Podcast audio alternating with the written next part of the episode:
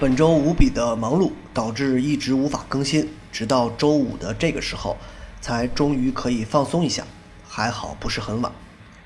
上周末我抽空看了场沼泽乐队的演出，所以今天放的音乐就来一首后摇，但并不是沼泽乐队，而是来自于台湾的后摇乐队甜梅号。说甜梅号为后摇，其实我个人觉得并不是很恰当，因为很多时候和过分强调氛围的后摇乐队相比，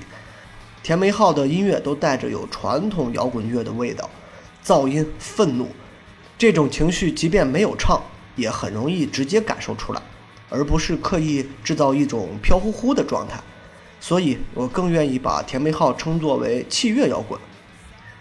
很多后摇乐队在氛围这条路上，有时候走得越来越远，甚至显得有点曲高和寡，让人摸不着头脑。那么，倒不如像甜梅号这样干脆生猛。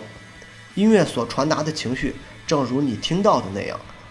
不用让你故弄玄虚的去猜。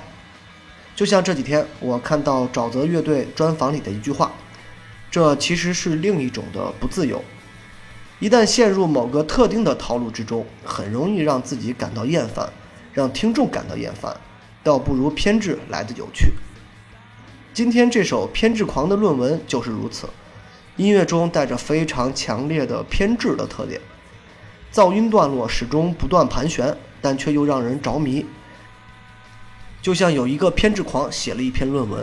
也许通篇毫无道理，却让你看得津津有味，乐趣十足。尤其在告别了一周的工作之后，你会发现有点扭曲的音乐反而会让自己更加放松，更加来得畅快，而不是听那些甜腻腻的情歌，让自己平添烦恼。甜梅号的音乐有一个特点，就是很容易感受到九十年代另类摇滚以及 low-fi 美学的气质，这和当下很多后摇乐队的精致感有着明显的区别。所以，甜梅号往往很容易被分辨出来，让人产生一种也许 grunge 乐手们如果搞后摇，也会是这样的一种特点的感受，